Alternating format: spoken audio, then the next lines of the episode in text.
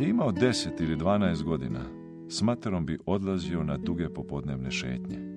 Mater i on oboružali bi se štapovima protiv zmija, uzeli kape i bocu vode i krenuli pješice dokle se pješice moglo, do kraja.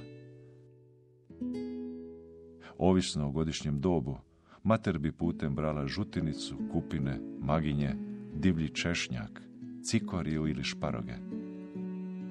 Što su hodali dulje, materina bi kesa nabrekla od nabranog korijenja i trave, a njega bi pamti u nekom trenutku počele boljeti noge. Hodali bi i hodali, a onda bi došli do kraja. A kraj, kraj otoka, kraj svijeta, bila je Malpaga. Malpaga je i tada izgledala isto kao što izgleda sada. Dugi tamno-zeleni jeziča crta, traka pošumljene zemlje koja se zabada u plavet mora. Na vrhu poluotoka stari austrijski svjetionik koji bdije nad brodovljem u prolazu iz Splita, Ankone ili Trsta. S vanjske strane rta, otočka južna padina. Blago strma i valovita.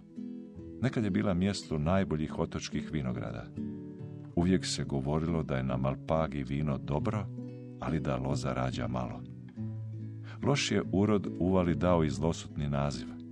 Malpaga na veneckom je značilo ona koja plaća loše. A onda je stigla filoksera. Stigla je koncem 19. stoljeća, polako, puzeći, kao svaka kužna bolest. Proširila se vinogradima od sjevera k jugu, pretvarajući korijenje loze u pljesnivu, krtu i sasušenu draču. U deset je godina pobila sve i na sve vijeke zatrla ono što je bilo otočkoga vinogradarstva. Od tada do danas Malpaga je ovakva kakvu sad vidi, napuštena i divlja i lijepa. Jer ispod te džungle makije i gariga ležalo je ono zbog čega je Gorki bio ovdje. Uvala. Uvala s pješčanim dnom. Tako bijelim da je more iznad pijeska tirkizne akvamarinske boje. A na vanjskom obodu uvale dva su otočića gotovo spojena potopljenim šljunčanim zemljouzom. Otočići i šljunčani sprud zatvarali su mal pagu poput prirodnog lukobrana, atol ovjenčan vijencem otoka. Emerald Cove, tako su to Englezi nazvali u brošuri. Emerald Cove bio je naziv koji je odjekivao bolje, prodavao proizvod bolje. Bolje od Malpage, toponima koji zvuči kao ime zle kraljice iz crtića. Jurica Pavičić, Prometejev sin. Treći dio.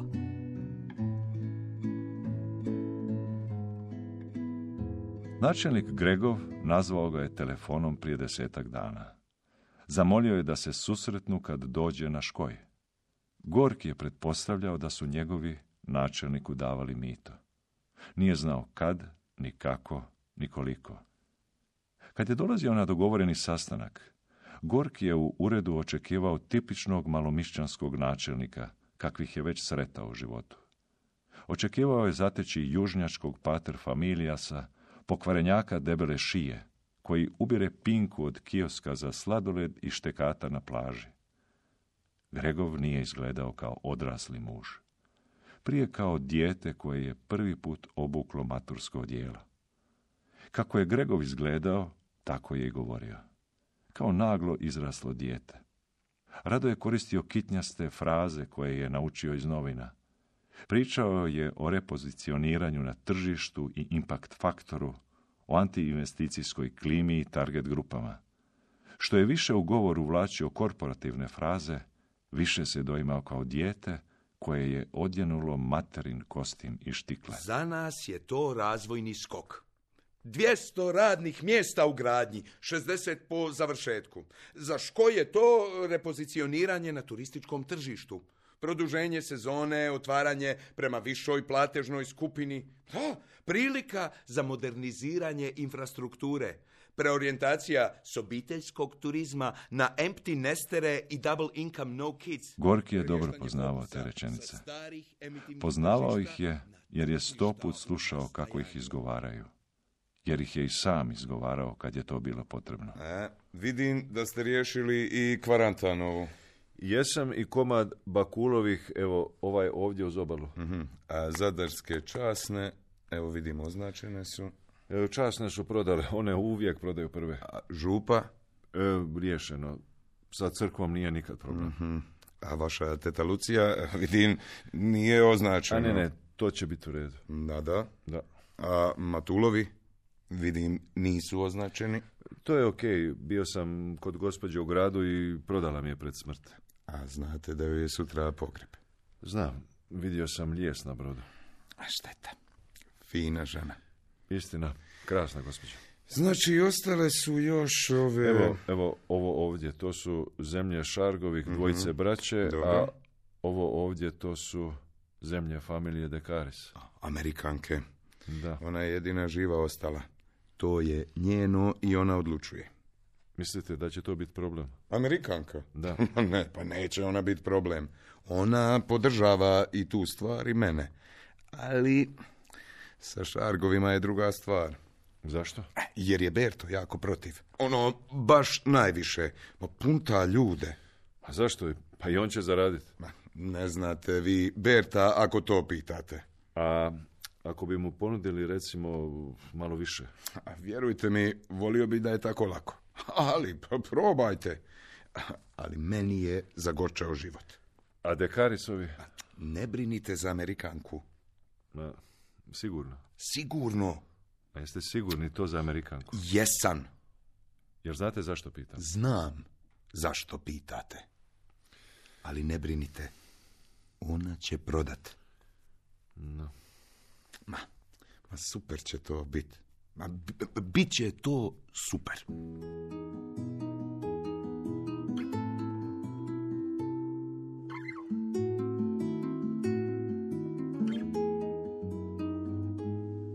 Škojske kuće, čak i one velike, bile su jednostavne. Bile su to četvorokutne kamene katnice, gole i bez ukrasa. Kuće praktičnih ljudi, koji znaju da se crni dani prije ili poslije vrate. Sve su škojske kuće bile takve, osim ove. Kuća pred kojom je Gorki stajao, bila je drugčija. Kuća Dekarisovih imala je krov s kulom vidikovcem, ukrašen zabat i barokne balkone. Dvor oko kuće bio je opasan visokim zidom. Kapija dvora bila je urešena kovanim ornamentom. Iznad metalnih vitica stajao je željezni natpis. Tri slova HDZ, kao znamen davnog preuzetnog graditelja. Ta je kuća, pomisli Gorki, drugčija i od čega na škoju. Ta kuća poručuje da oni koji tu žive imaju i metak i da imaju moć. Stajao je pred kućom neko vrijeme, zdvojan, kao da želi odgoditi ono što slijedi. Gledao je kovane vitice, monogram i natpis, a već i pogled na njih u utrobi mu je pobuđivao kiselo gađenje. Ta je kuća nakon rata predana na korištenje nekom Beogradskom dječjem savezu. Svih tih desetljeća djeca su iz Srbije dolazila ljeti na škoj da se nadišu slanog zraka i uhvate sunca. Tijekom 70. i 80. Gorki bi navraćao do obzidane kuće jer su ga privlačile propupale gimnazijalke. Beogradska su djeca u odmaralištu posljednji put provela ljeto 1990. A koji mjesec potom, na otoku se pojavila osoba koja će postati novi stanar kuće. Bila je to niska, okretna žena u ranim 50. godinama. Bila je to, rekli su, posljednja od Dekarisovih. Na otoku su je zvali i još zovu Amerikanka. Čim je ušao u dvor, spazio je na ostakljenoj verandi neki obris. Silueta iza stakla načas se pomaknula, a Gorki je prepoznao Amerikankin profil. spazila je očito i ona njega. Gorki je prišao vratima, a vrata su se otvorila. Na vratima je stajala Jadranka, Lukšina žena. Vi? A šta se čudite, radim ovdje. Ajde, uđite, gospođa vas čeka. Amerikanka je sjedila u nečem što je nalikovalo invalidskim kolicima. Ipak nije izgledala onemoćalo. Doimala se odnjegovano i čilo. Nosila je jarki sportski komplet i ogrlicu od krupnih bijelih perli. Kosa joj je bila kratka, naviklana u trajnu frizuru i blještavo sjeda. Gledala ga je s jasnom bistrinom, uočljivo znatiželjno. Iz pogleda se dalo naslutiti ono čega se Gorki bojao. Zna tko sam, pomisli. Dekarius. Vas šalju Englezi. Da. Izvolite sjesti. Ako je kuća izvana bila antikna i drevna, iznutra je bila uređena moderno. Tu i tamo Gorki je uočavao trag otmjene starine. Par baroknih svječnjaka, stilsko zrcalo, srebrna zdjela za voće. Televizor je bio nov i enormno velik. Dekarisi nisu samo bili bogati. Jadranka, Vidjelo se da su bogati i dalje. Recite, donesi za mene i gospodina Prošeka. A ne treba, ne treba. Ma ni govora, pa popit ćete sa mnom Prošek. Hoštija, pa što si to donijela? Pa ne taj Prošek. Donesi onaj bolji šta ga je donija Šer Bogdan. Pa znaš koji onaj svitli? Šta je u stražnjem redu u kredencu. oću, oću, ispričavam Nikad je se. ništa nauči. Ne znam zašto je plaćan. Tribala bi propio ona meni plaća. O, o kvadraturi znate, a što se cijene tiče, prvu tranšu dobivate odmah, a drugu nakon urbanističke prenamjene. A prenamjena hoće proći. Hoće. Imamo garanciju iz županije. Načelnik? Grego, Da, on. E, ako s njim šta zapne, recite. Dala sam mu šolde za kampanju. neće zapet. I on nas podržava. Pa nisam ni sumnjala. Pa ta kunjer furba di tutti furbi. A dobro, ako je sve tako, recite koliko nam ti vaši nude. Pa evo, dio koji je vaše vlasništvo je najveći i središnji. Tamo bi se trebala nalaziti recepcija marine. I? Pa zato su investitori spremni ponuditi malo više. Tamo na Malpagi, tamo su bili najbolji vinogradi. To vjerojatno znate. Znam, Jel vam dobar prošek? je. Nije loš. Pamtim taj prošek. Ukus mi je još u ustima, iako sam ga zadnji put pila davno. Baš davno. Znate kad? Ne znam. E, ja mislim da znate. Ja mislim da znate, gospodine Šajn. Sjedili su sučelice jedno drugom u nelagodnoj tišini. A onda se Amerikanka spretno okrene na stolici i pokaže mu na zid iza svojih leđa. Zid je bio pun obiteljskih fotografija. Mnogo je toga što ne znate, gospodine Šajn. Pa ajde. Znate li tko je ovo na slici? Na toj jednoj vidjela se mlada ženska osoba, vrlo lijepa, u odori časne sestre. Znate tko je ovo na slici? Gorki je šutio. Ono čega se u najcrnjem scenariju bojao, upravo se događalo. Poput zvijeri stjerane u kut, razmišljao je kako pobjeći. Ali više nije bilo odstupnice. Znate? Znam. Znate što se s tom osobom dogodilo? Čuo sam. Čuli ste. I to je to. Ništa više.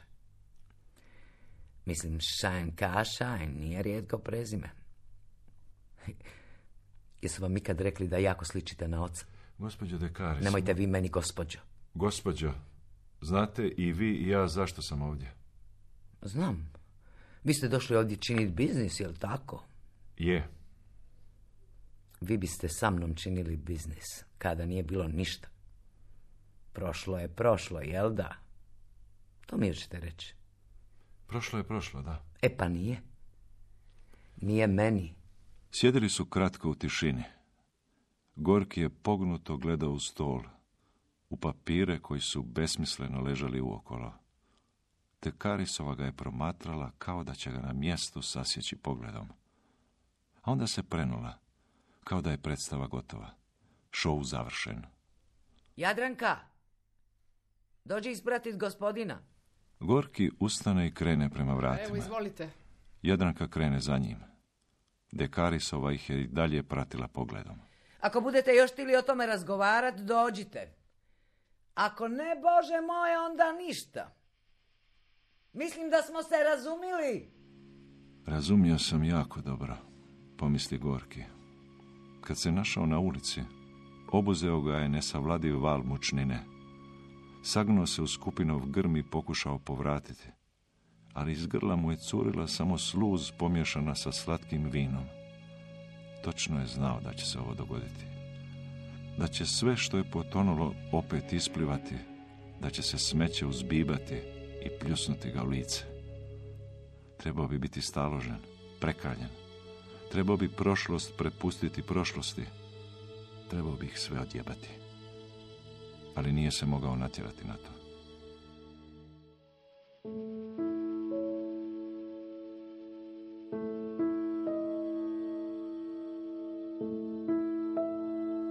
Postojala je osoba koja mu je u ovom času trebala. Osoba s kojom može o ovome razgovarati. Srećom, Luce je bila doma. Gorki, ti si. Ja sam. A nešto se dogodilo? Bija sam kod nje. Kod koga? Amerikanke. Luce, bi li me mogla odvesti? Odvest? Di? Znaš di. Tamo. A što će ti to? Molim te, Luce. Bolje ti je to pusti, to je prošlost. Molim te. Jesi siguran? Jer... Siguran sam, Luce. Hoću to konačno vidjeti. Zašto? Zato jer nisam nikad. Hoću vidjeti. Hoćeš vidjeti? Dobro. Onda ajmo. Izišli su na čistinu. Nije bila velika. Bio je to proplanak veličine teniskog igrališta, neravan i napola u sjeni. Proplanak se koso naginjao prema jednoj, nižoj strani. A na toj je strani bila kraška jama. Jama se okomito obrušavala u tamnu, neodredivu dubinu. Usta jame bila su obrubljena uglatim, vlažnim gromadama kamena. Vrh jame bio je zakriven isprepletenim povijošama i smokvom. Kad su se približili špilje, iz nje ih je zapahnula vlažna hladnoća. Uz jamu je u meku zemlju bio zaboden križ. Križ je bio metalan, zavaren, solidan. Na križu je bio keramički portret ženske osobe u odori časne. Bio je to isti portret koji je na zidu držala Amerikanka. Portret njezine starije sestre. Ispod slike je stajao natpis Ignacija de Caris, 1922. 1944. Znači, to je to. To je to. Tražio si, vidio si. To ti je buža. Buža. Mjesto koje za njega 30 godina nije postojalo. Mjesto za koje nije znao. Bijela pjega na karti. Tamo nema ništa, rekao je otac tog davnog jutra. A za Gorkog tamo zaista 30 godina nije bilo ništa. Dok se sve nije promijenilo. Jesi ti znala? A naravno, svake zna cijelo vrijeme. Ja nisam. Ti si bio dite. Dite se čuva od nekih stvari. Ja sam saznao tek poslije. Kad je počelo po novinama, po portalima. E, da, sad svi pišu. Ali niko ne bi napisao drugu stranu priče. Niko ti ne kaže da je Ignacija špijala ilegalce Taljanima, da je otišla i rekla da su komunisti u Bunji, u Gregovom vinogradu. Nek to napišu. Nisu to stavili u onaj film što je bio na TV. Nijedan članak to ne spominje. Da su ih u Šibeniku streljali zbog te špije. Svi muče o tome. Muči i Gregov, načelnik. Iako se i njega tiče. I njemu su dida uvatili taj dan u vinogradu. Ali Gregov je furba. Ne voli to spominja. Znaš već, ne bi mu baš koristilo za političku karijeru. Zamišlja taj dan. Bio je početak listopada. Moralo je biti toplo. Proplonak je morao biti zelen, zeleniji nego sada. Zamišlja vjetar, šum lišća. Pokušava predočiti prizor, predočiti Albina, svog oca, u uniformi naoružana. Zamišlja ga kako svezanu ženu dovodi na ovo mjesto. Pokušava zamisliti detalje. Čizme, opasač, redovničku halju, pištolj u ruci, mauzer ili luger. Ruke svezane, možda konopcem, možda žicom. Zamišlja tako do jedne točke, a onda slijedi nezamislivo, nepredočivo. Moja mama je pamti. Držala joj je katehezu u školi. Bila je, kaže, lipa ko anđel, ovake oči i zločesta pešta. Govorila mi je da bi ih tukla šibom po podlaktici kad ne bi zna radosna i žalosna otajstva. A Amerikanka? Jel nju pamtila? Amerikanka je puno mlađa. Kad su ovi ubili, ona je bila mala, dvije, tri godine, a onda su otišli s otoka. Tako da nju niko nije poznava. Došla je jedan dan iz San Diego, rekla, ja sam ta i ta. Ostalo znaš. I ona je napravila ovaj križ. Da, ona. Poslala je jedan dan spelologe da nađu tijelo, ali govore da nisu uspjeli naći ništa. A onda je stavila križ. Sad nagovara Gregova da Ignaciji stavi spomen ploču u mistu. Zato mu je dala novce za kampanju. Da te još pitam, je li istina? Da ju je bacio doli živu. To pitaš. Da. To ne znam. A to se pisalo. Da ju je živu bacio, da, da, da se danima čulo da polomljena jauče od ozdo. Luce priđe jami. Nadvije se nad nju i pogleda nadalje. I Gorki pogleda za njom. Samo vrh jame bio je osunčan i vidljiv.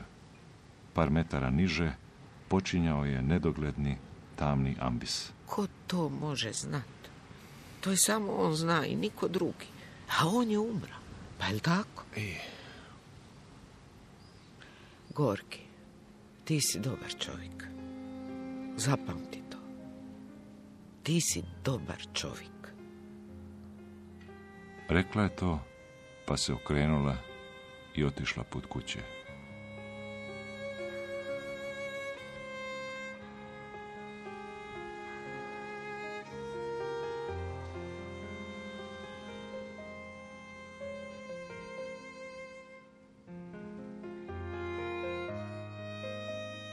U današnjoj emisiji slušali ste treći dio romana Prometejev sin, Jurice Pavičića. Redateljica Hana Veček, za radio adaptirala Kristina Kegljen. Igrali su Zoran Čubrilo, Ivana Buljan-Legati, Frano Mašković, Senka Bulić i Doris Šarić-Kukuljica. Ton majstorica Marija Pečnik-Kvesić, glazbena dramaturginja Adriana Kramarić, dramaturginja na emisiji Kristina Kegljan, urednica Nives Madunić-Barišić. Hrvatska radiotelevizija, dramski program Hrvatskog radija 2022.